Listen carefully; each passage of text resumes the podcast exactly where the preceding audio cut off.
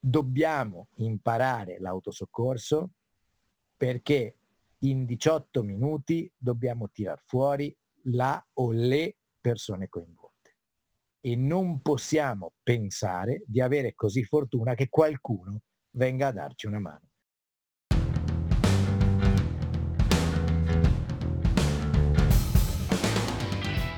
Lo snowboard non è un semplice sport.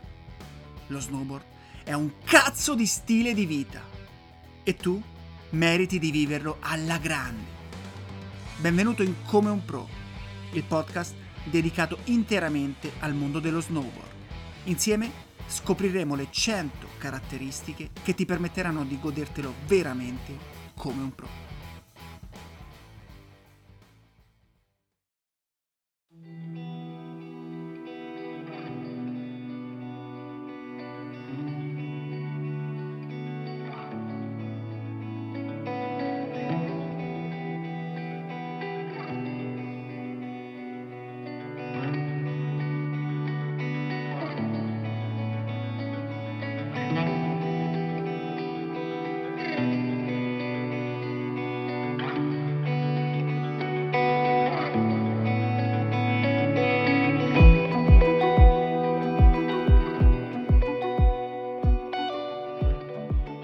Di solito in questo podcast trovi argomenti allegri, leggeri, interviste con pro che spaccano. Beh, l'argomento di questa puntata non rientra tra questi.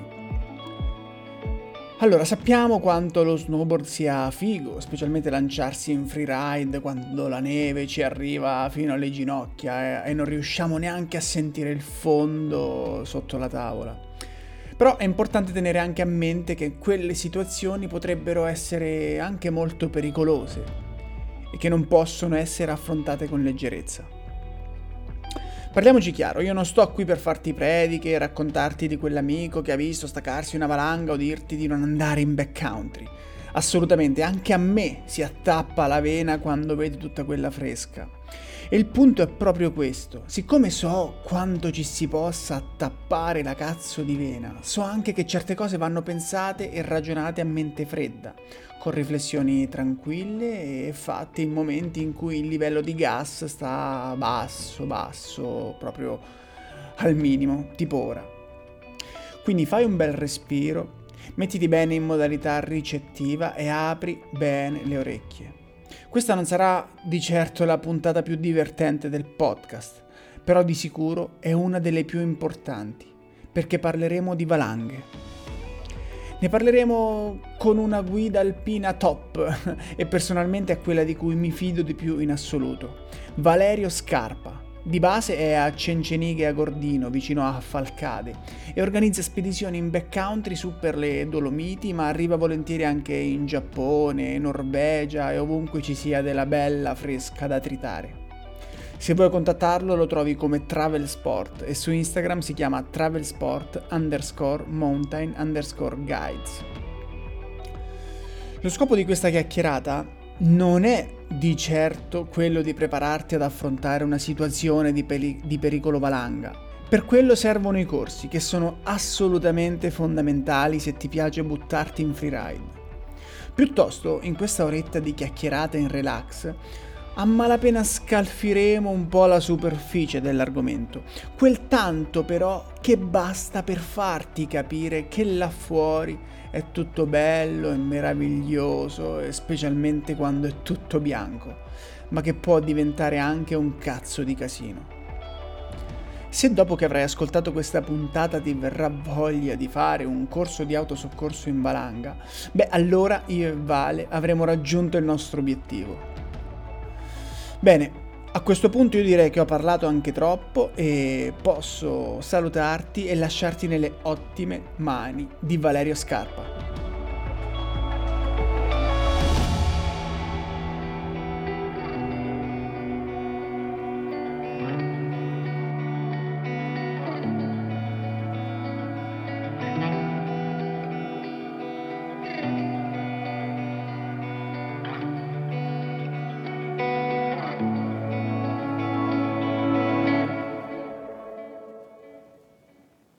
Eccoci, siamo qua insieme al grandissimo, eh, per, per, me, per, me, è un grandissimo, ma eh, a fine della puntata sarà un grandissimo anche per voi, al grandissimo Valerio Scarpa. Ciao Vale, come stai?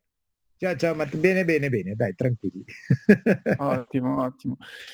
Ok, penso che non molti eh, conoscerete Valerio Scarpa, a meno che non bazzicate un po' dalle sue parti. Valerio è una guida alpina, eh, ma ha accompagnato in qualche avventura, eh, ma è lì che ci siamo conosciuti e abbiamo scoperto che abbiamo questa passione comune, o meglio, per me è una, uh, una, for- una super passione, ormai lo sapete, per lui è anche un lavoro, quindi Valerio accompagna persone in freeriding, chiaramente sulle Dolomiti Bellunesi, ma in Norvegia, in Hokkaido, insomma, eh, è, è, uno di quelli che chiamiamo veri pro, che a volte compaiono su questi, eh, su questi microfoni del podcast. Vale, io ho fatto stinfarinata, però ecco, se vuoi dirci giusto due parole su di te e poi partiamo subito col vivo su quello, su quello che, che, è l'argomento cardine della puntata che interessa agli ascoltatori.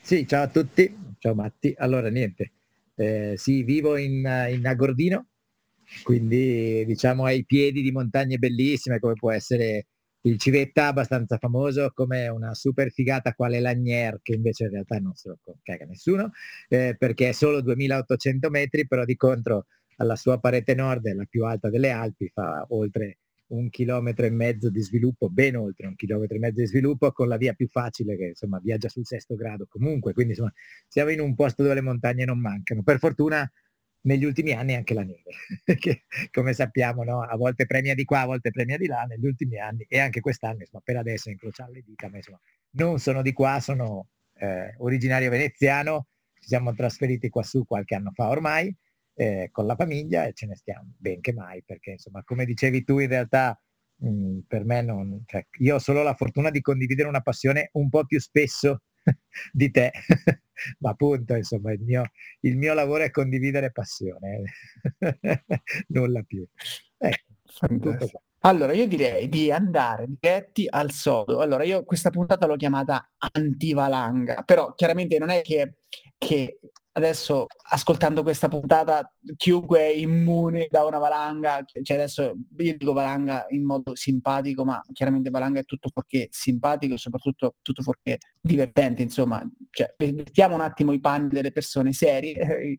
Poche puntate ho fatto serie in questo podcast, ma questa è una di quelle. Io ho già fatto con Valerio un corso di mh, autosoccorso in caso di valanga e io ho chiesto proprio, guarda, vorrei rifare questa cosa all'interno del podcast perché non per, per far sì che, che, che, chi ascolta dice ok, sono pronto, posso affrontare una discesa in freeriding, ma perché chi ascolta questa puntata possa rendersi conto di quali problemi può andare a incontrare in, in un'uscita in freeriding e soprattutto possa rendersi conto di che mondo è il freeriding, quali rischi ci sono da fuori e quindi quanto sia fottutamente importante fare un cazzo di corso di autosoccorso in valanga, avere tutta l'attrezzatura, saperla utilizzare soprattutto, eh, eccetera, eccetera, eccetera. Quindi ecco, questi sono gli argomenti della puntata. Mm, cioè, l'idea mia è di partire con, diciamo, ecco, quello, quelli che potrebbero essere i preparativi prima di un'uscita, però se con questo argomento saltiamo qualcosa che invece è più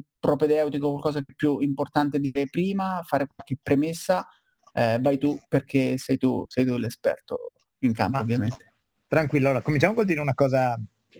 Allora, c'è un detto che io adoro, che è esperto, attento, la valanga non sa che sei esperto. Questo per dire che è verissimo che fare un corso è fondamentale, ma fare un corso, io dico, oppure ci sono quelli che io chiamo i nerd della neve, no? Per cui non è necessario che tu faccia un corso se hai voglia di prenderti il tuo Artva, eh, studiarti, eh, perdonami mi è entrata una chiamata. eh, dicevamo, la valanga, attento, esperto, la valanga non sa che sei esperto. Cosa vuol dire? Vuol dire proprio il fatto che tu puoi applicarti facendo un corso, puoi, come si diceva, eh, immergerti in tutta la documentazione che le case forniscono, no? Nell'uso, perché ormai sappiamo che eh, nasce con Yvonne Chouinard, no? che produceva eh, una volta anche attrezzature da arrampicata, tra cui gli imbraghi, un grave incidente a una persona che aveva acquistato uno dei suoi imbraghi costa veramente caro al povero Yvonne che poi da lì fa nascere per legge tutta quella questione del bugiardino nel materiale tecnico. No? Quindi i materiali tecnici oggi hanno un bugiardino che sostanzialmente spiega anche molto bene, ormai non è più cartaceo, bisogna andare in internet molto spesso e scaricare, però voglio dire, arriviamo che nell'uso di un Artvide addirittura delle simulazioni. Queste sono cose fondamentali che vanno imparate, possono essere imparate appunto in maniera nerd con applicazione individuale possono essere invece magari un po' più alleggerite e magari sintetizzate e focalizzate in un corso che potete fare al Club Alpino Italiano piuttosto che con le guide alpine che ci sono in giro per tutta Italia, però di fatto quello che si va poi a capire è che eh, si apre un vaso di Pandora, cioè nel senso che veramente da lì la meraviglia in positivo e lo stupore in negativo di dire az non credevo ci fossero tutte queste complicanze è veramente materia infinita e materia anche assolutamente interessante. Perché questa cosa va affrontata molto seriamente? Perché poi il giorno in cui malauguratamente noi dovremmo andare a utilizzare queste nostre competenze nella realtà, avremo pochissimo tempo, pochissimo tempo e quindi pochissima possibilità di essere lucidi e ragionare. Cioè, se di sfiga ti va sotto un amico, hai già un carico psicologico mostruoso, perché appunto, cioè, sotto sai che c'è una persona a te cara e tutto quello che ci sta dietro. E come poi parleremo, hai in tutto 18 minuti per portare a termine la tua operazione. Eh, rispetto a, a, tutte le altre discipline della montagna, specie quelle estive, lo sci alpinismo e il freeride hanno questa caratteristica. Tu hai 18 minuti per tirarti fuori dalle rogne. Quei 18 minuti sono figli di uno studio statistico, purtroppo bruttissimo, fatto durante l'epoca di Hitler, in cui, ahimè, gli ebrei venivano messi sotto la neve per cronometrare quanto resistevano al soffocamento. Quindi abbiamo un dato, ahimè, scientifico, ma veramente attendibile. Perché? Perché il, sostanzialmente la possibilità di trovare qualcuno vivo dopo 18 minuti sotto una valanga si riduce dal 90%, che è quello che, che, percentualmente si ritrova nei primi minuti, cioè un seppellimento immediato, a comunque un 10% di probabilità di morte. Ma dopo 18 minuti quella probabilità si riduce al 34, cioè non del 34, ma al 34, quasi il 70% in meno. Perché? Perché una delle cause più frequenti di morte è il soffocamento che interviene appunto in 18 minuti. I 10 prima sono probabilmente dei traumi tali per cui se ti arriva una un bella valanga lastroni sulla, sulla cervicale, anche se ti tirano fuori 30 secondi dopo, probabilmente, cioè, se sei a pezzi, a pezzi rimani, cioè non è un problema. Ma qualora invece sia un seppellimento in cui di neve polverosa, in cui il problema è l'occlusione delle vie aeree, tu hai 18 minuti per essere tirato fuori non vai allo zero perché? Perché se invece poi tu rimani coinvolto in una valanga e all'interno hai un air pocket, cioè una sacca d'aria sufficiente a respirare, in quel caso la tua morte purtroppo può comunque avvenire, ma in tempi per fortuna molto più lunghi, perché in quel caso interviene il problema dell'ipotermia.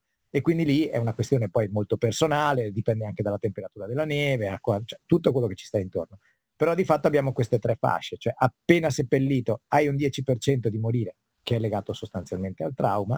Hai poi nei primi 18 minuti una possibilità buona di essere tirato fuori vivo che cala drasticamente fino al 34% dopo i 18 minuti perché appunto da lì in poi, cioè se eh, non hai un'aria sufficiente in 18 minuti tu muori, ahimè, soffocato. Quindi perché autosoccorso? Perché se io ho 18 minuti non mi posso permettere di aspettare, come accade in una via di roccia, ad esempio, l'intervento del soccorso organizzato. Il soccorso organizzato, nella migliore delle ipotesi, parliamo di un intervento di elisoccorso, ha tempi intorno ai 20 minuti. Parliamo qui da noi dove le basi sono ben dislocate, eccetera, cioè non stiamo parlando poveri della Sardegna dove parte da Cagliari e se deve arrivare a fare un intervento che ne so, in Barbagia c'è già mezz'ora di volo da fare. Ok, qui dove i voli tutto sommato sono ben strutturati e dislocati, comunque 20 minuti ti ci vogliono tutti. Ecco quindi che sono i tuoi compagni di gita che devono assolutamente essere in grado di cavarsela da soli. o di cavartela da soli se sei tu che sei finito dentro. Per questo motivo non si scherza e avere larva, pala e sonda non serve a niente se non sappiamo davvero usarlo. Ok? Il saperlo usare, no, cioè, o meglio, un corso è veramente propedeutico al saperlo usare per bene. Cioè, ci sono delle cose che si possono imparare serenamente in divano, dedicando poi magari un paio di giorni in esterno a fare ricerche, a scavare e tutto quello che ci sta. Non dimentichiamo però la componente più importante, o meglio, altrettanto importante, perché non è più importante, altrettanto importante che è quella dell'esperienza. Purtroppo una delle cose fondamentali, più ci stai sopra sulla neve, più ti rendi conto che ti dà delle false certezze. La maggior parte degli incidenti in valanga non accade a persone esperte che vanno chissà dove, accade a, accade a persone esperte nel giardino di casa loro, cioè nei luoghi dove abitualmente vanno a fare l'attività che amano. Perché? Perché l'abitudine tende a far sottostimare, sottovalutare le condizioni e gli eventuali pericoli. Ok? Cioè ha soffiato vento, sì, ma tanto lì non ho mai visto venire giù niente. Certo, perché normalmente quando c'è vento lì la gente non ci va. Se tu ci vai continuamente e questa cosa la, la metabolizzi fino al punto da in qualche modo eh, sottovalutarla, inneschi un fattore di rischio che molte volte si è dimostrato veramente letale soprattutto per le persone più esperte. Quindi questo è già un primo dato di fatto. Per quel che riguarda i principianti, il rischio invece è proprio dietro l'angolo. Se però sono furbi e si fanno accompagnare da persone più esperte, che possono essere anche gli amici, io non sto assolutamente sbandierando proclami professionali, non me ne frega proprio niente, anzi, cioè voglio dire, ci sono ragazzi esperti che senza alcun titolo ne sanno tanto quanto, se non più di me, eh, in tutta serenità. Quindi non, non, è, non è certamente solo la guida alpina colei la quale può.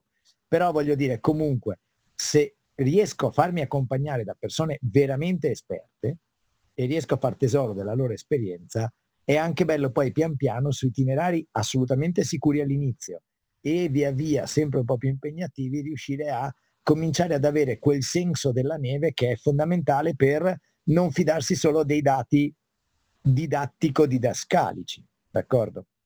E, e questo è, secondo me, l'obiettivo principale. Poi, un altro detto fantastico che adoro è eh, se noi chiediamo alle persone con poca neve e tanto freddo se c'è pericolo valanghe, nel 90% dei casi le persone ti rispondono no, poca neve, tanto freddo, la valanga non cade in un corso, ad esempio, o leggendosi dei bei trattati di nivologia dove si impara il metamorfismo, cioè la trasformazione del manto nevoso nel tempo, si va invece a scoprire che è una delle condizioni più favorevoli all'innesco di valanghe estremamente pericolose, perché alla base del manto nevoso si forma uno strato assolutamente incoerente che viene chiamato brina di fondo. Questo nome è proprio caratteristico perché pur essendo neve trasformata, si trasforma così tanto da non essere più considerata neve. Infatti cambia nome, si chiama brina. E quello strato maledettamente rimarrà poi tutto l'inverno mantenendo quindi una situazione, un innesco pericoloso alla base del mare. Allora questo è chiaro che devi studiare, cioè tu ci puoi andare a sciare tutta la vita, ma se tu non cominci a fare una buca e non cominci a farti delle domande e non cominci a cercare delle risposte, tu di che cos'è la brina di fondo, perché si forma e che pericoli può innescare, non lo saprai mai. Quindi un po' di teoria serve assolutamente. E torniamo lì, c'è chi ama leggersi quattro libri finché trova quello giusto, che gli spiega le cose come gli piace a lui, e boh, c'è chi invece si fa un corso così in una ciaccolata serale, queste cose qui vengono magari tirate fuori in maniera più evidente, estrapolate ed evidenziate. Ecco, questo, questo è qua. Allora, riassumiamo dobbiamo imparare l'autosoccorso perché in 18 minuti dobbiamo tirar fuori la o le persone coinvolte e non possiamo pensare di avere così fortuna che qualcuno venga a darci una mano. Il, nella maggior parte dei casi 18 minuti, nei primi 18 minuti dopo una valanga saremo da soli a dovercela cavare. Per questa ragione l'autosoccorso è fondamentale. Questo è il primo punto assolutamente fondamentale da, da chiarire. Ok? Tutto chiaro fin qua? Matti, ti pare ci siamo? Chiarissimo, chiarissimo. Mi mm, ero un po' scontato questi concetti che avevamo affrontato in passato e effettivamente sì, cioè, eh, ho, io ho praticamente saltato a, pe- a pippare tutta questa premessa fondamentale che però già da sola, cioè già se qualcuno preme stop qui dovrebbe aver chiaro in mente quanto sia cazzo importante andare a fare un corso. E no. Grazie per avermi ricordate perché sinceramente me l'ero un po' scordata anch'io tutti questi dati. No, figurati. Poi parliamo di cose belle. Una delle cose più fighe per non finire sotto una valanga è saper sciare. Ok?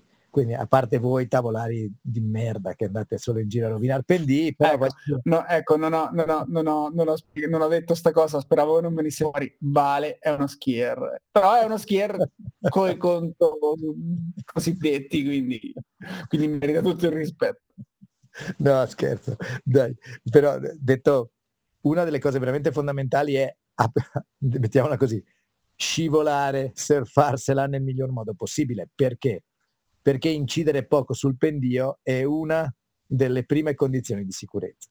Quindi è vero che bisogna studiare, imparare, rompersi anche, perdere del tempo e delle giornate a fare cose magari non altrettanto divertenti come eh, snowboardare o sciare, ma chi se ne frega. Ma l'altra parte importante invece imparate a fare, a usare bene i vostri attrezzi, perché oltre a recuperare ancora più gioia, ancora più godimento, siete anche molto più sicuri sulla neve. Una caduta genera un impatto sul manto nevoso sufficiente a volte a innescare una valanga. Ok? In condizioni di neve a lastroni, cioè di strati particolarmente compatti di neve, una nostra caduta può essere sufficiente a rompere quel lastrone su cui noi stavamo divertendoci e a innescare un processo valanghino.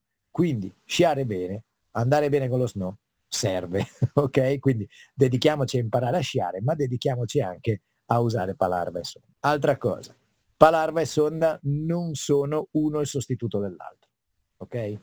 Se io giro con il miglior arva del mondo, ma poi devo cercare qualcuno non ho pala e sonda, sono già enormemente fuori, certamente fuori i 18 minuti necessari per concludere l'operazione. Quindi serve pala, arva e sonda. Pala e sonda devono essere di qualità. Finalmente vedo sparire le pale di plastica che giravano anni scorsi. Considerate che noi eh, facciamo sempre questo raffronto. Se volete capire che cos'è la neve di una valanga, andate ai bordi di un piazzale, ok, dove una ruspa ha accumulato la neve e cominciate a scavare lì. Quella è la densità media di una valanga alpina. Provate ad andarci con una pala di plastica e mi dite cosa fate. Nulla. Mentre una buona pala pesante di, allu- di, di materiale, di alluminio, di, di acciaio, quello che volete, insomma comunque di metallo, vi aiuta un sacco. Stessa cosa per la sonda. Sonde in alluminio, leggerissime, vanno bene per le gare di ski alp, per le tutine, le vostre odiate tutine, odio che condividiamo, ma un, un odio amichevole D'accordo? Quindi una bella sonda importante vi permette di sondare anche all'interno di manti nevosi particolarmente compatti. Questo per dire, l'eccesso di ricerca di risparmiare sul peso spesso poi fa sì che intanto non risparmi più di tanto, cioè magari abbiamo tutti la panza per cui potremmo tranquillamente bere una birra in meno, ok? Avremmo lo stesso peso da portarci su con del materiale molto più efficace. Ok? Altra cosa, e più importante larva. Esistono ancora in giro, li vedi anche ah. purtroppo falsamente in commercio, degli arva analogici, cioè vecchio stampo, tranquillamente in commercio, soprattutto nel mercato dell'usato, anzi ormai solo nel mercato dell'usato. F1 Orthovox, un cavallo di battaglia per uh, generazioni. Bellissimo, efficientissimo se cerco un sepolto. Con due un analogico fa una fatica mostra, cioè diventi scemo. Allora, è chiaro che ehm, costa poco, però diamoci un dato. Il 50% dei seppellimenti è multiplo, quindi una volta su due quell'arva non farà quello che deve fare. Oltre al fatto che lui può cercare dei multipli, ma bisogna essere bravissimi e ci si mette molto di più del tempo necessario. Ecco che arrivano di arva digitali. Attenzione anche lì, commercio dell'usato, l'analogico digitale, il primo mammuttino rosso, fighissimo, quando è uscito. Oggi no. M1 Orthovox, fighissimo, quando è uscito. Oggi no. Ok? Oggi abbiamo, mm, abbiamo tutta una serie di eh, strumenti veramente a prova di imbecille che ti dicono cosa devi fare. L'ultimo Orthovox ti parla, ti dice accucciati, comincia con le croci, eh, vai a destra, rallenta, acce- cioè delle cose veramente fighe. E quindi strumenti attuali sono fighissimi. Impariamo ad usarli, impariamo a conoscerne i limiti, d'accordo? Impariamo a banalmente curarli correttamente, a indossarli correttamente, perché io posso avere l'arva più figo del mondo, ma se mi sta sulle balle, tenerlo sulla tracollina che mi danno e lo metto sulla tasca esterna della giacca, troveranno la mia giacca con l'arva e io magari sarò da un'altra parte. Adoravo un pantalone di Black Diamond che avevano fatto con la tasca esterna rinforzata che garantiva anche la tenuta in caso di valanga per avere l'arva, perché è vero che io sono il primo che odia avere l'arva attaccato al petto perché? Perché devo fare il controllo della trasmissione degli, degli arva delle persone che vengono con me la, all'inizio poi magari devo tirarlo fuori per far vedere qualcosa, cioè è sempre una rottura di palle. Chiaro che averlo in tasca sarebbe più comodo. Purtroppo in tasca è un rischio, perché se succede qualcosa, eh, cioè se la valanga è particolarmente impetuosa, magari mi strappa l'arva di dosso, mi trovano l'arva, ma non trovano me che sono da un'altra parte. Per quella ragione l'arva va indossato subito dopo il primo strato, cioè lo strato a pelle, il capilene, eh, la lana merino, quello che volete, ok? Va indossato con la sua tracolla. In questo modo io ce l'ho attaccato al corpo, che ha anche un altro vantaggio. Nelle giornate fredde, ovviamente, mi protegge le batterie. La batteria dell'Arva non deve essere mai dell'Art, si chiamerebbe Artva, ma chi se ne frega, perché sapete che una volta si chiamava Arva. La, tras- la trasmutazione ad Artva è legata al fatto che una ditta si è accorta che il termine Arva non era stato registrato e quindi se l'è registrato lui, lei ut- facendo diventare i propri prodotti Arva. Mm, non molto, secondo me, etico. Magari po- poi sono anche strumenti che funzionano bene, però fanculo, insomma, cioè come se uno chiamasse auto la propria macchina, cioè, insomma, mi sembra un po', vabbè, però non, non fa niente. Eh, di fatto, quindi io continuo a chiamarlo Arva perché Artva mi fa sputare ogni volta che lo dico. Eh, l'Arva va portato a petto perché sta più caldo, d'accordo? le batterie non devono essere ricaricabili, o meglio, anche lì, oh no, no, vietate le batterie. No, le batterie ricaricabili ne esistono di diversi tipi e soprattutto esistono diversi tipi di caricabatterie. Se io ho un caricabatterie professionale, tipo quello che usano i veri fotografi, ok, che dà uno stato di carica reale delle batterie, posso anche usarlo. Il problema è che quelli che compriamo noi da 20 euro, sapete, in confezione, caricabatterie e batterie ricaricabili 20 euro quei caricabatterie non sono affidabili sul tipo di, sulla garanzia di ricarica che è stata fatta alla batteria stessa. Quindi magari la batteria apparentemente al 100%, dopo 5 minuti di utilizzo è già al 50% e quindi a quel punto per me è un grave pericolo. Meglio a quel punto batterie usa e getta con l'accortezza di usarle fino al 60%. Dopodiché le tolgo e le utilizzo per altre cose a casa, cioè voglio dire, i miei figli giocano con la Wii, le metterò sulle, sulla console, lì su, su, sui joystick, queste cose qua, chi se ne frega, lì anche se succede che muore la batteria mentre giocano, non succede. Un'arva in trasmissione consuma pochissimo, in ricerca moltissimo.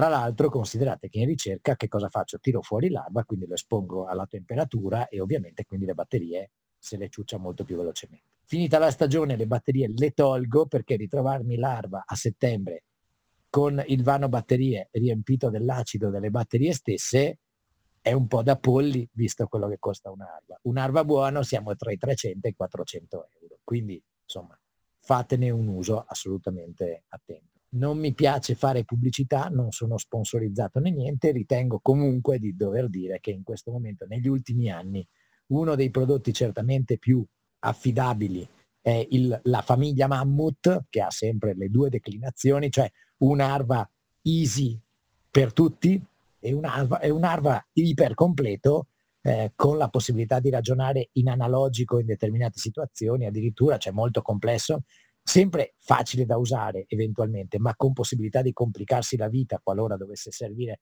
soprattutto per ricerche particolari, che costa un po' di più. Ar- Arva, quelli famosi di prima, stanno comunque facendo dei buoni prodotti, Ortovox fa dei buoni prodotti, Pips, Black Diamond, eccetera, insomma ce ne sono, quindi non mancano le possibilità di fare buoni acquisti. Ecco. Su, super chiaro, super chiarissimo, anzi anche questi sono, sono inside molto, molto, importanti perché spesso uno non, non ci pensa, dice, che compro, compro questa, compro quella, compro i pile ricaricabili, cioè veramente sono, sono cose molto molto molto importanti. Io ti dico la verità, c'ero arrivato da solo a togliere le batterie, le ho già tolte, le tolgo sempre, insomma. E purtroppo è da un po' che sta senza batterie quella cazzo d'arma. E vabbè, adesso spero, spero di, di, di rimettercele presto. Ma sì, ma sì, dai. Boh. Poi, altre piccole considerazioni. Prima di partire, strumento fondamentale è il bollettino, ok? Sia Nivo Meteo che Valanghe eh, una cosa fighissima è diventare un po' appassionati di questa cosa, quindi sapere di cosa si va a parlare.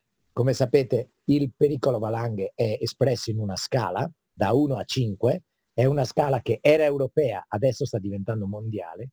In realtà i gradi 4 e 5 sono sempre più unificati in un grado unico che è quello di elevatissimo rischio. La crescita del rischio non è lineare ma è esponenziale, il che significa che il grado 3 è molto maggiore del grado 2, d'accordo? Quindi per, appunto perché avete presente come è fatta una crescita esponenziale, eh, diciamo che il 3 è già ben oltre la metà.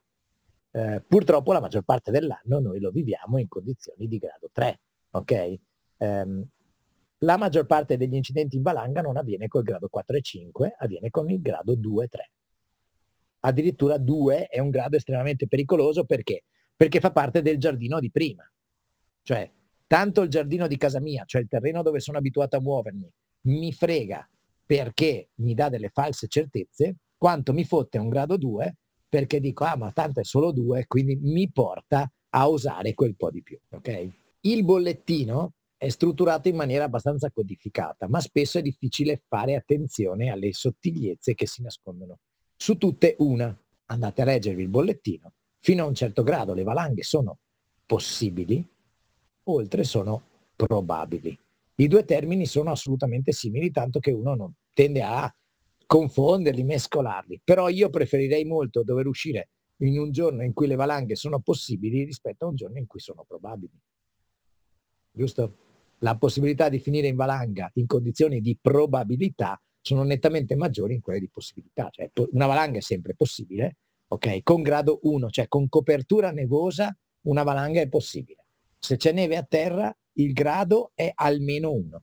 Non esiste grado 0 con neve al suolo. Un conto però è che la valanga sia possibile, un conto è che sia probabile, d'accordo? È possibile che tu incontri un amico, facile che non lo incontri, è probabile che tu lo incontri, quasi certamente lo trovi, d'accordo? Quindi questa è un po' la differenza. Purtroppo questi termini che ormai sono entrati, diciamo così, nella, letteratura delle valanghe, alle volte andrebbero sottolineati un po' di più perché servono. Quindi saper leggere un bollettino, saper leggere le previsioni Nivo Meteo, lì ci sono dei dati fondamentali, zero termico e vento. Sono due cose che durante l'inverno vanno tenute assolutamente in considerazione, perché sono i due elementi che più velocemente mi vanno a far metamorfosare il manto. Quindi il mio manto nevoso cambia velocemente in funzione di temperature molto alte, temperature molto basse, salti di temperatura, eccetera, e l'azione del vento. Il vento è purtroppo tutt'altro che amico in montagna, no? per cui alla fine non possiamo non tenerne conto. molto bello qui da noi, da in qualche anno, sporadicamente però emettono un Dolomiti Clima, per cui è un bollettino dedicato all'evoluzione dell'interno, cioè se tu non hai la fortuna di abitare qui appunto parti dalle Marche e vieni a sciare in Dolomiti, ti leggi i vari bollettini, cioè i vari meteoclima che ti raccontano come è andato all'andamento stagionale. E uno sa se c'è stata una fase molto fredda inizio dell'inverno, quando con poca neve abbiamo avuto un metamorfismo vigliacco tale per cui si è formata la brina di fondo, che magari quando arrivi tu non hai nessun indizio per poterlo capire. D'accordo? Quindi potendo leggere questa storia del manto, oppure c'è stato un periodo di vento mostruoso che ha creato dei lastroni che però poi sono stati sepolti dalle nuove nevicate e che tu quindi non puoi né vedere né immaginare. Ecco perché seguire un po' la storia del manto nevoso è veramente importante. Cioè, la cosa divertente è da quando io abito qui, leggo pochissimo i bollettini, prima quando abitavo giù a Venezia ero sempre costantemente attaccato ai bollettini perché per me erano il pane quotidiano. Qui per fortuna oggi posso dire az, ha scaldato, poi ci vado comunque se devo andare magari a fare qualcosa di un po' più impegnativo del mio famoso giardino dietro casa, no? come si voleva dire prima, quando faccio cose dove capisco che invece un po' l'attenzione è necessaria, ecco che vado a rileggermeli perché magari comunque anche vivendo qua su qualcosa ti può sfuggire. Quindi i bollettini sono fondamentali, fondamentale è una buona cartografia di supporto, cioè non andate a studiarvi un itinerario su una cartina al 100.000, il 25.000 è la scala adatta perché? Perché l'andamento delle isoipse o curve di livello, se tu segui l'itinerario che vuoi andare a fare, ti fa capire dove sono i punti ripidi, dove sono i valloni ripidi connessi, cioè ti dà un'idea veramente di quello che tu andrai a mettere sotto le tue tavole. Attenzione anche... Ecco guarda, ecco, guarda ti, interrompo, ti, interrompo, un secondo perché cioè, ma, magari, magari la salti questa cosa, invece è una cosa che io ho scoperto proprio qualche mese fa facendo un corso di orienteering che non c'entra un cazzo con, con la neve, ma, ma ha aperto sto, sto mondo quando mi ha detto che più le curve di livello sono vicine, più vuol dire che è ripido, perché ogni curva di livello è convenzionalmente di tot, cioè indica un dislivello di un tot che adesso non ricordo, quindi che vuol dire che se dalla mappa vedete queste curve di livello, quindi queste curve che generalmente sono marroncine, se non sbaglio, eh, le vedete lontane, vuol dire che la, la discesa è a, mh, più tendente ad essere lieve, insomma, la, la, discesa o la salita, adesso sto andando in su o in giù mentre se le vedete vicine vuol dire che comunque è molto più ripida. Quindi ecco, eh, io l'ho scoperto qualche mese fa. Sì, le curve di livello indicano tra una e l'altra un alte- un, nella carta al 25.000 una differenza di altezza di 25 metri. Okay? Quindi è chiaro che se sono vicine vuol dire che tu in poco spazio sali di 25 metri. In una parete rocciosa le curve di livello non sono neanche rappresentabili, tanto sarebbero vicine. Quindi alla fine si va a fare un disegno di rupe, no? per cui uno capisce che lì è subverticale. Ci sono anche delle formule matematiche che ti permettono di capire facilmente, allora se in un centimetro io salgo di 200, se in un centimetro sulla carta salgo di 200 metri di dislivello, l'inclinazione di quel pendio è tot gradi. Attenzione però comunque che è un disegno e un disegno tende a essere vero fino a un certo punto perché eh, salire una parte, anche solo di, provate a pensare una barra di 10 metri, no? Potrebbe essere addirittura verticale, ma le mie linee di livello non riescono a mostrarmela, me la mostranno, cercheranno comunque di disegnarmi questa cosa, ma non arrivano fino in fondo. Quindi non è male aspettarsi sempre qualche sorpresa, cioè se io finisco dentro al canyon di un torrentello, la riva di quel torrentello sarà subverticale, ok? E potrebbe essere sufficiente a farmi creare uno scaricamento per cui io resto sotto, magari finisco anche nell'acqua e l'ipotermia a quel punto arriva in un attimo. Quindi oltre all'asfissia rischio anche l'ipotermia. Quindi cartine, imparare a leggerle. Un corso di orienteering non è per nulla stupido per chi ama andare in montagna, che sia estate che sia inverno, ma lo è molto di più d'inverno quando appunto la lettura del terreno è fondamentale perché mentre d'estate seguo dei sentieri segnalati, d'inverno il sentiero me lo creo io, il percorso me lo creo io. Ecco che, ad esempio, noi nei nostri corsi dedichiamo molta attenzione al fare la traccia. Cioè una delle cose fondamentali che si deve imparare in un corso di autosoccorso è come non finire in condizioni di soccorso e quindi saper fare una traccia giusta, una valutazione corretta dell'itinerario migliore in salita e discesa proprio per evitare di andare a pestare quei campi minati che sono sparsi no, tra le montagne in relazione agli accumuli da vento, ai pendi troppo ripidi, cose di questo genere. L'altra, l'altra cosa importante sono le fonti, le fonti di informazione che noi abbiamo prima di programmare una gita. Eh, tipo abbiamo tutti quanti più o meno conosciamo The Top, Gulliver, no? queste cose qua, cioè quelli, quei siti in cui si mettono le relazioni delle gite. Il problema è che tutti scrivono e scrivono tutti di tutto. Eh, ricordo, noi ridiamo sempre, c'è una meravigliosa sci alpinista delle nostre parti che dice eh, neve crostosa, si sfondava a tratti, eh? valutazione della gita eccellente. Cazzo, ognuno ha i suoi gusti, eh? cioè, per, per, carità di Dio. no, no, sono felicissimo del fatto che a lei piaccia quello perché so che così non la incontro, vista, o se la incontro so che veramente avrò una brutta giornata davanti, no? perché se a lei piacciono ste robe. Soprattutto quello che fa più paura sono quando dicono, ah beh, il bollettino dava 3, ma secondo noi era 2, secondo noi era 1. Eh, io dico, io faccio la guida, eh, sono osservatore nivologico, però ma- mi piacerebbe tantissimo, mi sono sempre riproposto, in realtà non ho ancora mai fatto, mi piacerebbe un giorno andare a parlare con i meteorologi e i nivologi del nostro centro previsioni di Arabba qua su per capire come viene tradotto poi tutta l'informazione che viene data a loro attraverso i rilievi no? nivologici che vengono fatti in un numero all'interno del bollettino. E quindi mi domando come la gente si sente in diritto di dare delle valutazioni personali su un numero che non sanno neanche come viene prodotto. D'accordo? Quindi, boh, su questo io sono, anche perché, per darvi un'idea, appunto, in virtù di una cosa del genere, giornata con grado di pericolo 3, su, fanno la descrizione di una gita dicendo no, ma era sicurissima, secondo noi non era più di due, eh, noi abbiamo perso un ragazzo che stava facendo il corso guida con noi, perché su quel pendio che per tutti il giorno prima era stato considerato sicurissimo, lui era l'ultimo del giorno su un pendio completamente arato in ogni centimetro quadro, si è staccata una valanga mostruosa che se l'è portato via. Quindi, ok, anche per rispetto verso situazioni come queste che purtroppo accadono, magari essere un po' prudenti, un po' meno sboroni e dire, boh, io mi sono sentito tranquillo, punto, punto, mi pare che sia già tanto, no? Cioè, nel senso, questo è un po'. Eh, quindi le informazioni prenderle, ma prendere informazioni si, quanto più sicure possibile. Molte volte a me viene detto, ah no, ma io sono andato con un mio amico che è esperto. E da lì a esperto le declinazioni sono infinite, capite? Perché c'è uno che va via per i cavoli suoi, magari da una vita, ma senza nessuna formazione e informazione, agli occhi di uno che non c'è mai andato è un esperto. Però magari in quella situazione erano in pericolo in due. Okay? Quindi fatevi una vostra analisi su chi secondo voi sono le persone affidabili e su quali sono le fonti affidabili. Ricordo sempre una, un famoso scrittore che non c'è più di guida di montagna che scriveva delle cose che erano degli inviti al suicidio collettivo. Ok? Eh, cioè non è detto che perché una cosa sia stampata sia fatta assolutamente bene. Un po' di senso critico ci vuole. Per cui metterci un po' il naso con attenzione, con calma, magari confrontare le fonti, se all'inizio non so niente, non è che mi fido del primo che incontro, cerco di farmi un'idea abbastanza strutturata.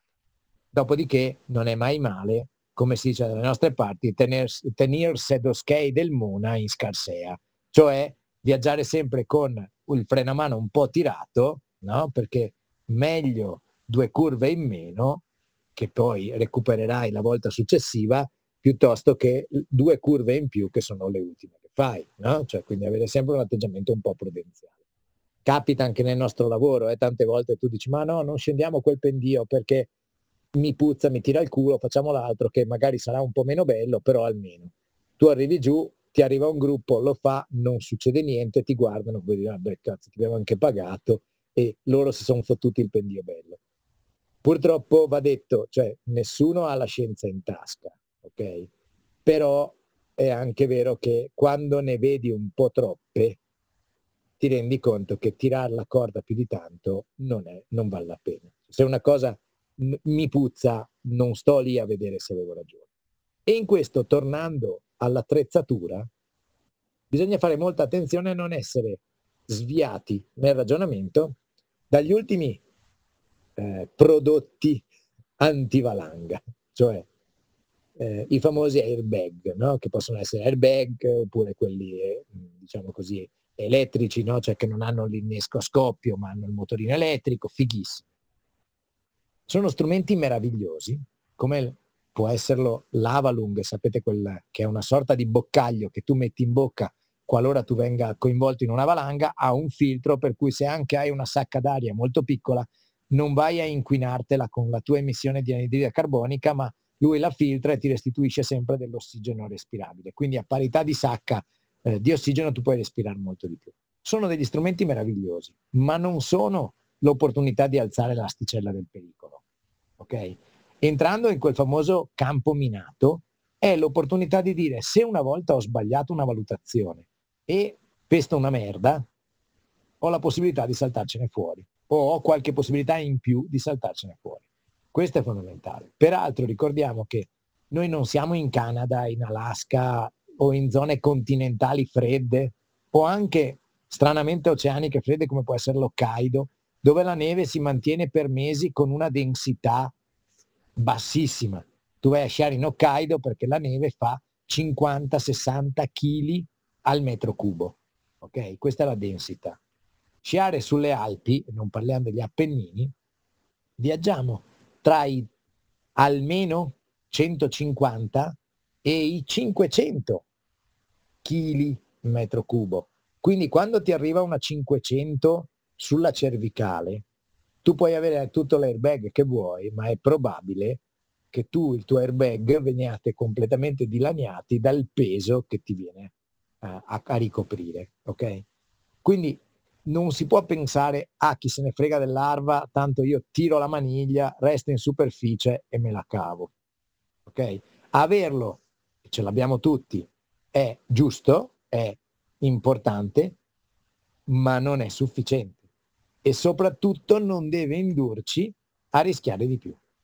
Cioè non è quello l'elemento per cui, vabbè, ah ma anche se parte la valanga, tanto c'ho l'airbag e tiro la maniglia. Non è quello il ragionamento.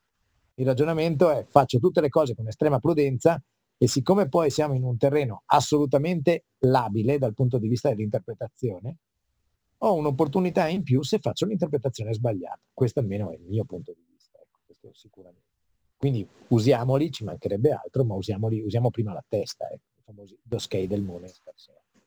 E poi, poi va considerato anche, credo, eh, io più o meno la metto, ce la metto in conto come variabile per il discorso airbag, che un conto è indossarla con quelle cosette verticali che, che tu chiami sci, che Vabbè. si staccano magari, eh, un conto è con la tavola che non si stacca, cioè la tavola, non, non, gli, attacchi, gli, attacchi, della tavola sono fatti per non staccarsi. Esatto. Quindi sì, comunque sì. ok che l'airbag ti potrebbe tirare su, ma la tavola potrebbe tirarti giù, insomma. Sì, sì, è una lotta, è una, sì, sì, uno tira in giù, uno tira... Beh, per carità, però sai, siamo sempre al solito, no? Sicuramente tra averlo e non averlo, meglio averlo, ok? Non c'è nulla da dire, ma non deve essere un elemento che aumenta il rischio che uno si va a prendere. Cioè non è il codice dell'invincibilità di un videogioco, capito? Cioè...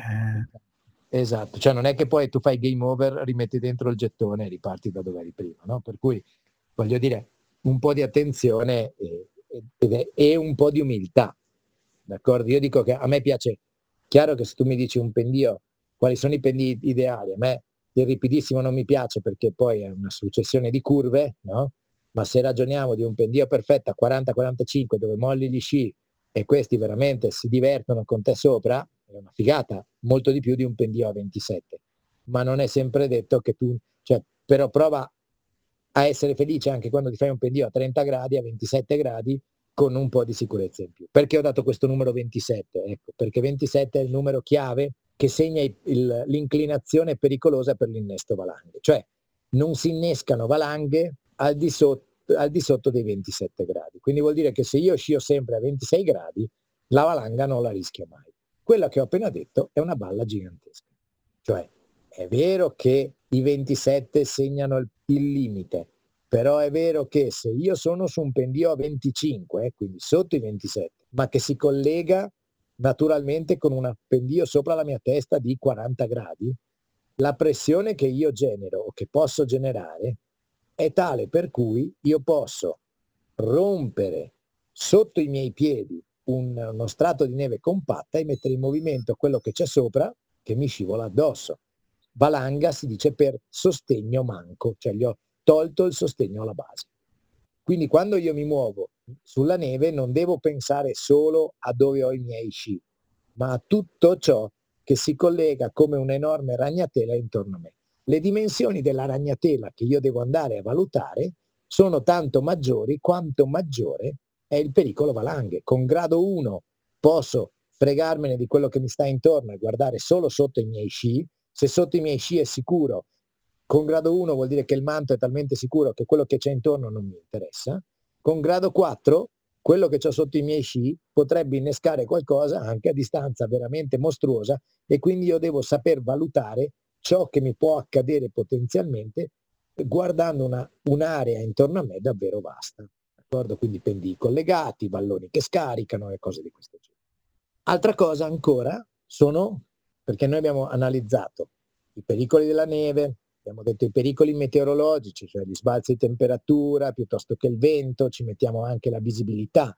Cioè provate a pensare cosa vuol dire attraversare una zona ignota, no? di cui non sappiamo appunto sap- valutare se un pendio si collega, non si collega, come si collega, se non vedo. La visibilità è un elemento fondamentale. Ma poi c'è una terza parte molto importante che spesso non consideriamo, che è quella dedicata al cosiddetto fattore uomo. Cioè io quel giorno sono in giro con una serie di super fighi attenti e pre, eh, cioè attentissimi, scrupolosi, o con magari dei cazzoni scatenati, incapaci, che però hanno solo voglia di divertirsi e quindi competenza, rispetto delle regole, eccetera, non esistono. No? Questo fa veramente la differenza, che non significa che con un gruppo di pro mi prendo dei rischi maggiori. ok? Vuol dire che ci sono proprio delle condizioni con cui con un gruppo di scapestrati completamente al di fuori delle leggi di Dio e di qualsiasi consapevolezza, forse è il caso che rientri in pista e mi faccia una giornata in pista.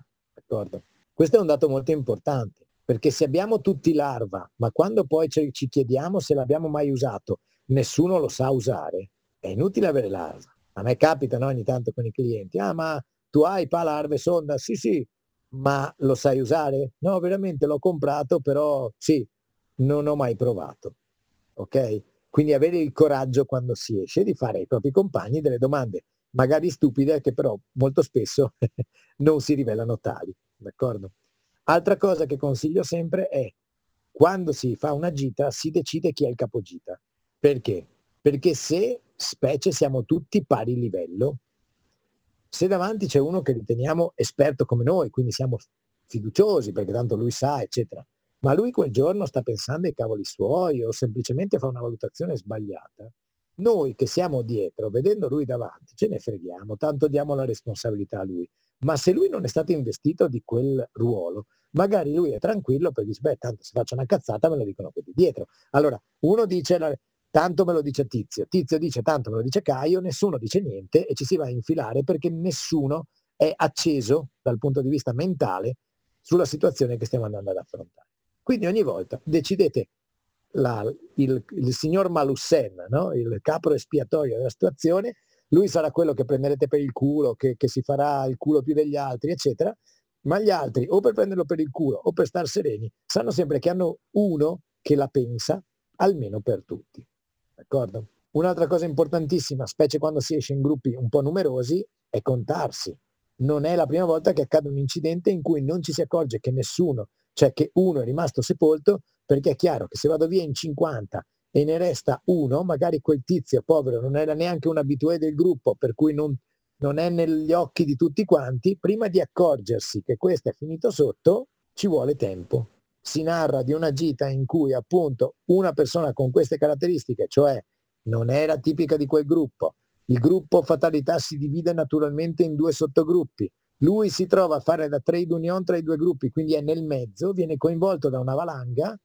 Nessuno valuta che in quella valanga ci sia stato un sepolto perché tanto c'era la traccia di quelli prima, quelli prima erano tranquilli, quelli dietro erano tranquilli, morale della favola, hanno provato per, così, quasi per scherzo, a fare un sondaggio, l'hanno tirato fuori dopo 46 minuti, fortunatamente vivo.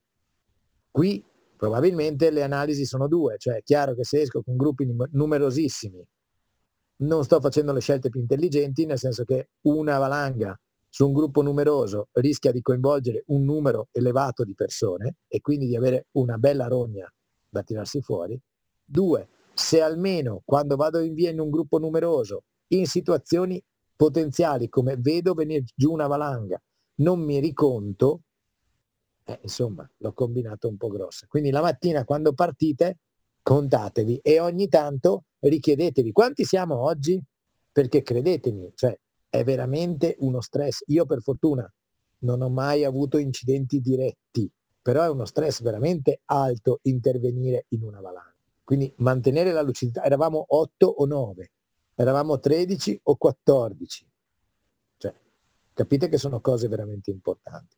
Tutte queste cose vanno codificate prima di cominciare a camminare. Prima di cominciare a camminare faremo anche il nostro controllo, il cancelletto ARVA, cioè una persona, il capogita, si mette davanti a tutti, fa sfilare tutti quanti a un paio di metri uno dall'altro e con quella funzione che ormai hanno tutti gli ARVA che si chiama check di gruppo, sente in trasmissione gli ARVA di tutti i compagni di gita. Andrebbe ovviamente fatto anche il percorso opposto, perché noi sappiamo quindi che il suo ARVA ha sentito quello di tutti i compagni, ma non siamo sicuri che il suo ARVA, oltre a sentire, sia anche esattamente, eh, diciamo così, funzionante in trasmissione. Quindi un compagno dovrebbe a sua volta mettere il proprio ARVA in ricezione e verificare che il suo trasmetta correttamente. Ancora un passo, a quel punto tutti tornano in trasmissione, ok? Perché fare la salita in ricezione ti fotte la batteria e se finisci sotto non è un granché bello, e in tutti in trasmissione si va tranquilli e beati, ok? Questi sono un po' i dati base.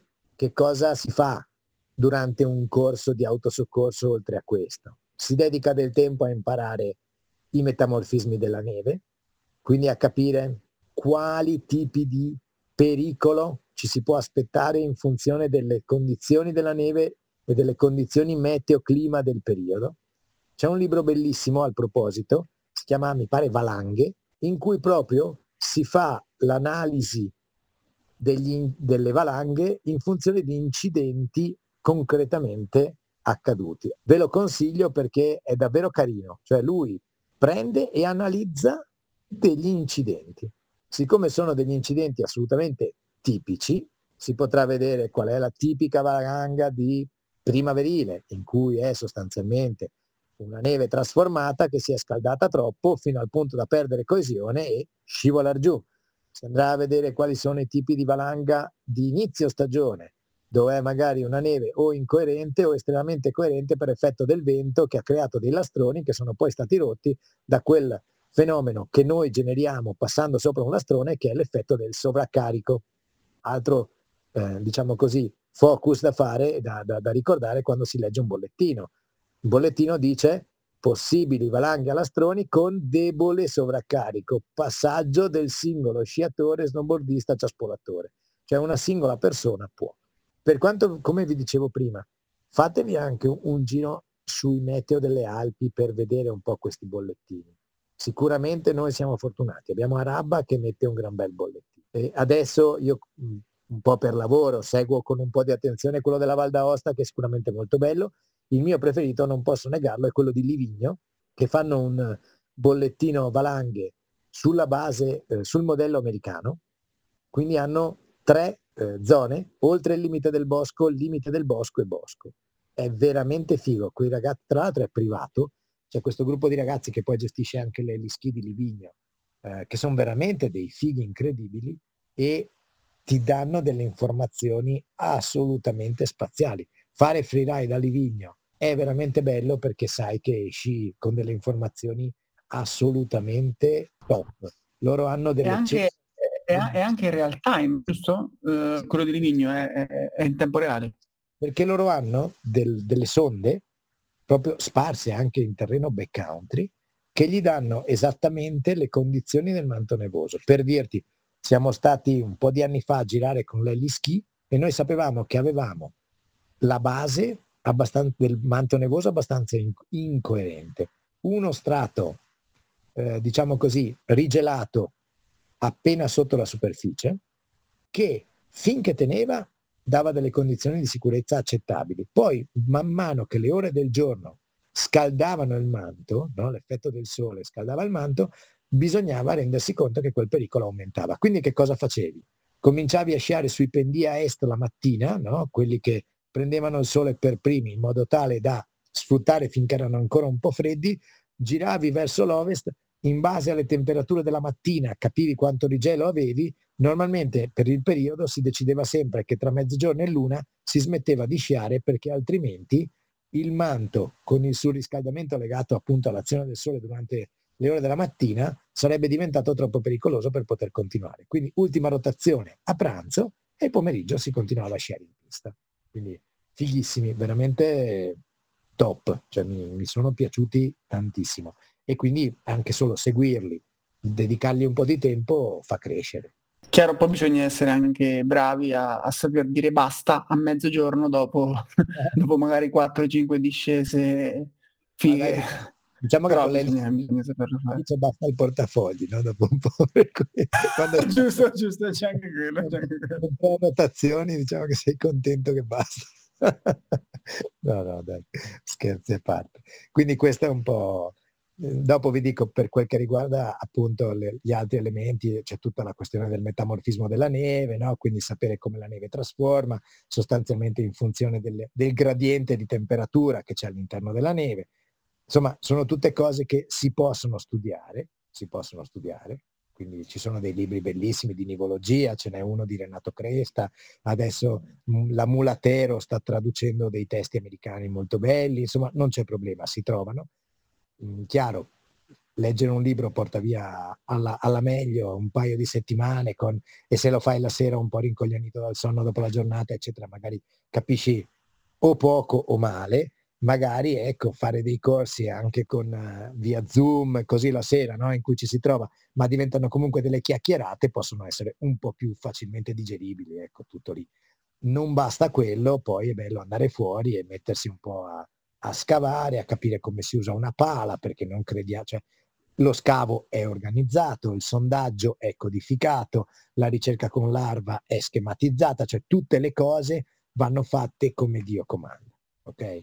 E non lo comanda Dio, lo comanda l'esperienza che ha fatto sì che ci siano dei protocolli che vanno attuati in tutta serenità ma competenza prima. Esatto, e, e comunque Chiaramente l'ho detto all'inizio, all'apertura puntata, questa non voleva essere una puntata per soddisfare il, cioè, il bisogno di sapere cosa c'è da sapere per andare in backcountry, è chiaro.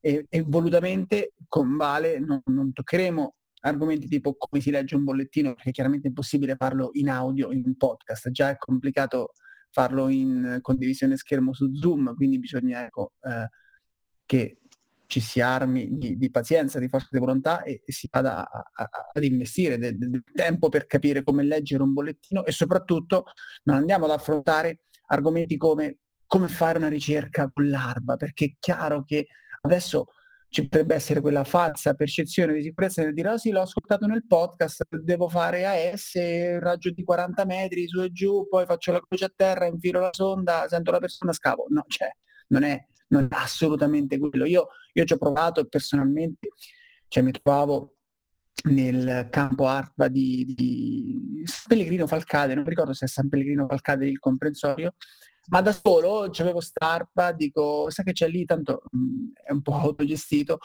Io mi ci sono buttato, dico, vediamo com'è, ho premuto per far partire, insomma, per far partire lì, lì c'è praticamente è, un campo per fare appunto addestramento ad utilizzare l'ARPA, ci sono dei, dei, rilevatori sotto come se fossero delle persone appunto eh, sepolte e si, si attivano a, a, random e tu devi andare a trovarlo e colpirlo con la sonda. Una volta che l'hai colpito forte con la sonda, quello smette di suonare, insomma, e tu è come se diciamo hai trovato la persona. Io sono andato praticamente a caso, dico, boh, ma possibile? Cioè, secondo me, io addirittura sono arrivato a pensare che, boh, non funziona sto campo ARFA perché secondo me l'ho trovato ma non si spengono. Poi me ne stavo andando, è arrivato un gruppo di maestri, cioè gente che faceva il corso maestri o corso uh, guida alpine, non mi ricordo, mi sono messo a sbirciare quello che facevano e cioè quello che facevo io rispetto a quello che faceva loro eh, è come vedere, che ne so, una persona che, che cammina e, e, un centometrista alle Olimpiadi. Cioè, sono due, due, due, mondi paralleli, due cose che, di cui cioè, bisogna vederlo, bisogna farlo e farlo, farlo, bene per capire come cavolo funziona. E io in dieci minuti dicevo ok, boh, l'ho trovato, sta qui sotto, non funziona. Loro in boh, due minuti e mezzo spegnevano l'allarme, capito? Cioè, io stavo lì e dicevo no, cazzo. Considera che con, no, no, con i tempi, con gli ARVA attuali, quelli sono i tempi. Cioè un seppellimento multiplo lo risolvi in sei minuti su un campo ARVA, eh, intendo. Poi è ovvio che se è venuta giù una valanga enorme, cioè, comincia a diventare un casino solo, cioè anche lì le dimensioni, però allora anche lì, perché appunto bisogna ragionare in quanti si interviene, come si interviene, come si sonda, cioè come si va a bonificare un campo, una, una zona valanghiva, cioè ci sono moltissime cose per cui appunto non, non è quello l'obiettivo di una, un, una chiacchierata come questa, no? l'obiettivo però è quello di dire non basta averlo, non basta sapere come si accende, non basta metterne un altro vicino, arrivarci sopra e capire che. Ma soprattutto poi la cosa bella era, come si diceva all'inizio, come è importantissimo quale strumento di sicurezza saper usare bene sci e tavola, è altrettanto importante stare sul campo più tempo possibile. Quindi una delle cose che io dico proprio a tutti è fate backcountry, fate quello che volete autonomamente, qualora siate in grado di uscire spesso e di acquisire una vostra esperienza, un vostro bagaglio di competenze importante. Se come purtroppo capita nella vita, invece non riusciamo ad essere così presenti e frequenti in quegli ambienti così mutevoli, cercate sempre di fare le cose con qualcuno che vi possa garantire la sua competenza al vostro servizio, che non vuol dire garantire la sicurezza, eh? attenzione, ho detto garantire la sua competenza. Cioè, la prima persona che vi dice vieni con me così siamo, sei sicuro è la prima persona da evitare. Io posso dire che quando accompagno faccio del mio meglio per garantire la sicurezza di chi accompagno, ma la sicurezza non la posso garantire in nessun modo, perché come si diceva è un ambiente talmente volubile che le valutazioni, per quanto tu possa metterci il, il cuore, la testa, l'esperienza, l'entusiasmo, le, tutto quello che vuoi, spesso possono comunque avere ancora dei fattori d'ombra che tu non hai considerato. D'accordo? La famosa frase valanga, anzi esperto attento, la valanga non sa che sei esperto, cioè quindi siamo comunque in un ambiente e questo ci deve portare a non sottovalutare, no?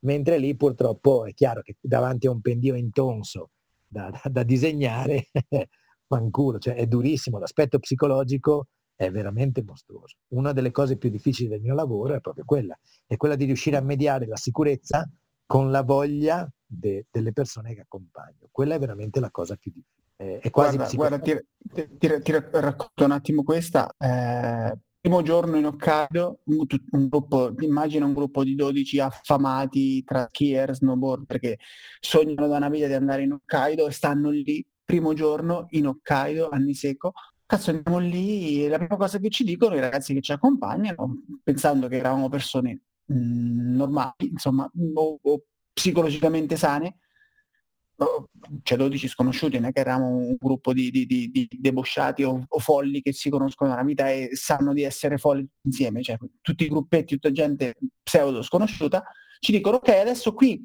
c'è parecchia neve, andiamo con calma, o, sai, come si dice, no? Io vado in fondo, l'altra guida chiude, uno alla volta, distanziati, ma hanno fatto banalmente in buona fede l'errore di pensare che qualcuno disse ok comincio io parto no lì ho detto ok allora adesso andi tutti e dieci bro, giù attaccati. A brado più totale per fortuna era una, una discesa pseudo tranquilla e loro hanno, hanno fatto così per, per, capire un attimo chi si trovavano davanti e poi hanno capito che eravamo un gruppo di polli Ecco, eh, a livello psicologico adesso è facile dirlo, adesso non so dove stai ascoltando questa puntata, se sei in macchina, se sei eh, in casa a fare qualche faccenda domestica, se stai preparando, se stai andando a sciare, non lo so, però adesso è facile pensare sì, ci andrò con calma, poi quando stai lì e trovi veramente tutto da tracciare, qualcosa che non è tritato, che puoi essere il primo, cioè non è, non è, non è facile a, a ragionare, non è facile per niente considera che veramente adesso soprattutto il mondo del freeride veramente sta subendo una pressione da questo punto di vista mostruoso, cioè tu vai in Francia per la prima benna che va su alla Midi piuttosto che alla Gentière, cioè c'è la lotta la mattina, no? E sulle linee è uguale e questo ovviamente mh, mm, vai alla Grav, cioè pazzesco e questo toglie spazio alla sicurezza. no? E, ma lì cioè, bisogna ragionarci un po', considerando poi che noi, cioè, mh, parlando di freeriding abbiamo anche un, un rischio in più. Lo sci alpinista che risale il pendio che poi scivola al ritorno, l'ha già sentito. Cioè, io quando salgo un pendio, ad esempio le cosiddette vumate di assestamento, cioè quelle mm, sostanzialmente ogni tanto tu galleggi su una sorta di cuscino d'aria che a un certo punto con il tuo peso buchi e fai, mm, diciamo così, schiacciare il manto togliendo quello strato d'aria che c'era dentro. Quello fa, il rumore che senti è un vum e si dice che il terreno ha vumato, che il pendio ha vumato. Quello è un segnale di instabilità importante, ma che tu senti in salita. In discesa se tu hai fatto fumare il pendio è anche probabile che il pendio se ne venga giù con te, capito? E purtroppo questo è un aspetto veramente tricky della situazione, cioè salirsi i pendii per poi scenderli ci regala molta più conoscenza del pendio stesso, no? Scenderlo e basta, eh, sappiamo, ma infatti è quello che si diceva prima, cioè, il fattore uomo nella sicurezza, nella gestione di una giornata di freeride è importantissimo. Avere delle persone formate, avere delle persone consapevoli, avere delle persone pazienti, avere delle persone capaci, capito? Capaci anche solo di ascoltare e mettere in pratica le cose che si vengono dette. Vale per la discesa, ti garantisco che con gli sci alpinisti vale anche per la salita. Quando saliamo un pendio un po' così, non serenissimo, si chiede la distanza di sicurezza, no? 10 metri uno dall'altro. Ti garantisco che c'è sempre nel gruppo la o le persone che in quel momento si fanno prendere dal panico e stanno costantemente appiccicati a quello davanti.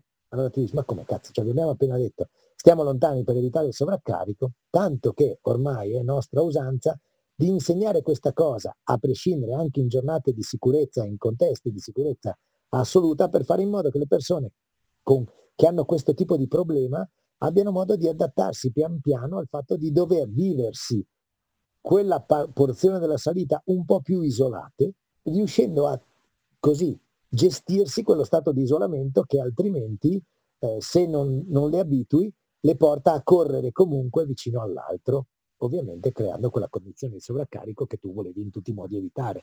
Eh, cioè, è, proprio, è così, non c'è niente da fare, è diver- che è una delle cose belle, insomma, del, della psicologia del, dell'andare in polvere, no? però sono tutte cose che non vanno mai dimenticate. Ecco perché, se vedi lì, il fatto di riconoscere un leader eh, nelle vostre attività, che anche tra voi amici, come si diceva prima, è un po' questo, cioè sarà quello che si rovinerà, è quello che, che non beve la sera per portare a casa tutti, no? Cioè, è la stessa cosa, cioè la persona che quel giorno sacrifica un po' del proprio divertimento per permettere agli altri di viverlo in maniera totale, ok? Ma con qualcuno che pensi alla sicurezza del gruppo. Cioè, questo è, cioè, sono tutte quelle cose che per me sono fondamentali, perché se andiamo via a pari livello, ma abbiamo tutti la scimmia della polvere, non ce ne frega un cazzo e vogliamo solo andare a tracciare, anzi, gara per chi arriva prima, perché così traccio per prima, eccetera, eccetera, l'andare in gruppo invece di essere un, un elemento di sicurezza diventa un elemento di insicurezza che aumenta il rischio che andiamo a correre. E quindi se abbiamo la scimmia, andiamo la bada. Esatto, esatto. No, oppure Cosa, troviamo... Sì, te- teniamoci qualcuno che, che, che ci faccia da vigile della scimmia. E, e, e, soprattutto non indichiamo come leader quello che è più scimmiato di tutti. Esatto, no, no. no, beh, no, no, però è vero, cioè nel senso che, oppure quando lo farà lui dovremmo stare attenti che lo faccia. Ecco, quello sì, cioè nel senso che poi è giusto che anche lui si mangi una merda una volta ogni tanto e invece di essere preso dalla foga gestisca un po' la situazione, no? Però bisogna che la gestisca, ecco, questo è fondamentale. La, la questione in generale, non dimentichiamo la testa, non dimentichiamo la testa quando siamo nel contesto, tutto lì, cioè è che, che però, come dicevi tu, a dirsi è facile, a farsi un po' meno, cioè eh, soprattutto se appunto non hai la fortuna di poter dire ah domani mattina vado a farmi due curve e poi vado a fare quello che devo fare. Cioè, magari uno per farsi due curve aspetta un mese, eh, che cazzo, quando, quando, quando è quel giorno, quel giorno deve essere, che infatti è una delle cose difficili da gestire, perché il freeride, lo sci alpinismo andrebbero fatti quando le condizioni lo permettono. Purtroppo oggi, al giorno d'oggi siamo abituati a dire no, io vengo da te a fare freeride dal, stasera, dal 19 al 26 marzo hai un gruppo di americani da portare a fare freeride. Non importa che condizioni ci siano, devi portarli a fare freeride. Chiaro, chiaro, professionalmente io non ho problemi a dire no, mi dispiace, le condizioni non ci sono, oppure sì, che culo, avete beccato la settimana giusta, facciamo cacao. Però, però bisogna anche avere comunque chiaro in testa che è chiaro che chi viene addirittura dall'America vuole fare chissà che, però è, è altrettanto chiaro che quando tu l'hai pestata davvero, poi ti dicono sì, però tu sei, io sono fuori con te perché queste cose non accadano. Allora tu puoi dire, ok, in conto se tu puoi dire, accadono perché accadono, ma ti dimostro di aver fatto tutto il possibile perché questa cosa non accadesse. Diverso è dire, no, mi sono fatto prendere anch'io, non tanto dalla foga, perché magari a marzo sono già stufo di sciare, però mi rendevo conto che tu avevi proprio voglia e quindi non ho saputo porre dei freni ai tuoi desideri e siamo finiti tutti quanti in un bel casino. Ecco, quello non va bene. Cioè Quindi queste sono un po' le cose che tutti, tutti devono tenere presenti, tutti, tanto chi propone quanto chi, eh, diciamo così, utilizza, no? Cioè se abbiamo tutti quanti quel minimo di attenzione in più, ci, ci divertiamo, andiamo via sereni, siamo più spensierati, le giornate dove fare le cose fighe in un inverno non mancano, sicuramente. Se per caso un giorno abbiamo beccato le condizioni che non sono proprio quelle ideali, insomma, accettiamo di fare quel che si può fare in tranquillità e in sicurezza e lasciamo alla volta dopo il pendio più figo che avremmo voluto fare quel giorno, tutto lì. Guarda, io ti ringrazio tanto per, per tutte queste parole, per, anche per avermi fatte riascoltare di nuovo a me, che già le avevo ascoltate, ma gran, gran parte, ti dico la verità, me l'ero un me l'ero dimenticate. Eh, nella descrizione della puntata metterò il link di quel libro che, di cui prima parlava Vale Valanga, che me ne aveva parlato, effettivamente è molto interessante da leggere. Chiaramente anche quello non sostituisce nessun corso, non sostituisce, come questa puntata, non, non, non, non sostituisce un cazzo, niente. Eh, però, però è interessante perché ancora di più di questa puntata vi fa percepire veramente i rischi che ci sono, perché parla proprio di casi veramente successi, racconta perché è successo, come è successo, in che periodo dell'anno, eccetera, eccetera. Magari, ecco, non è chiaramente una lettura divertente né semplice né leggera, però, però secondo me vale la pena comunque approfondire, approfondire un po' l'argomento. Quindi ecco, troverete il link di, di, di, questo libro se avete voglia di, di approfondirlo, di approfondire questa, questa, tematica, giusto perché l'abbiamo eh, nominato in puntata, ma chiaramente il, il, consiglio è eh, andate a fare un corso, quindi eh, prendete tutta l'attrezzatura, imparate a leggere i bollettini meteorologici e, e, bala, e ah, balanghivi, com'è che ti dice il bollettino balanghivo? Vale. Neve, neve valanghe, normalmente, nivo meteo. Neve valanghe, nivo meteo, ok. E, e fa, fate il corso, insomma, perché, perché comunque è fondamentale, fondamentale, fondamentale e fondamentale. Benissimo, ragazzi. Vale, grazie, grazie mille. E, e, ah, ecco, se qualcuno fosse interessato a saperne di più di Vale, vabbè, vi metto il link eh, del suo profilo Instagram. Vale a um, un'agenzia Travel Sport a Falcade. Falca, Falcade, giusto Agordo? No, siamo a Cenceniga noi. Ah, Cenceniga Gordino, esatto, esatto, né uno nell'altro. E, nel mezzo, esatto. e, e, niente, dopo comunque trovate tutto nella descrizione della puntata e se volete andare a disturbarlo su Instagram lui sarà contento di dirvi ma vaffanculo non ti dico niente quindi se volete sentirlo in veneziano ve lo dice, ve lo dice senza problemi. Esatto vi mando cagare volentieri Dai. Grazie davvero, per me è sempre un piacere, spero di rivederti presto e di rimettere più presto le pile sulla mia arte. Bah. Muoviti.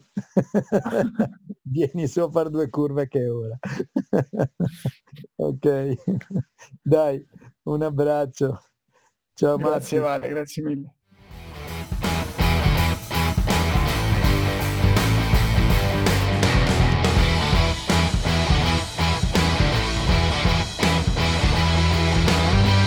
Se ascolti il podcast oramai avrai imparato un po' a conoscermi e sai che non mi piace dire frasi tipo condividi la puntata, fai una recensione o cagate simili.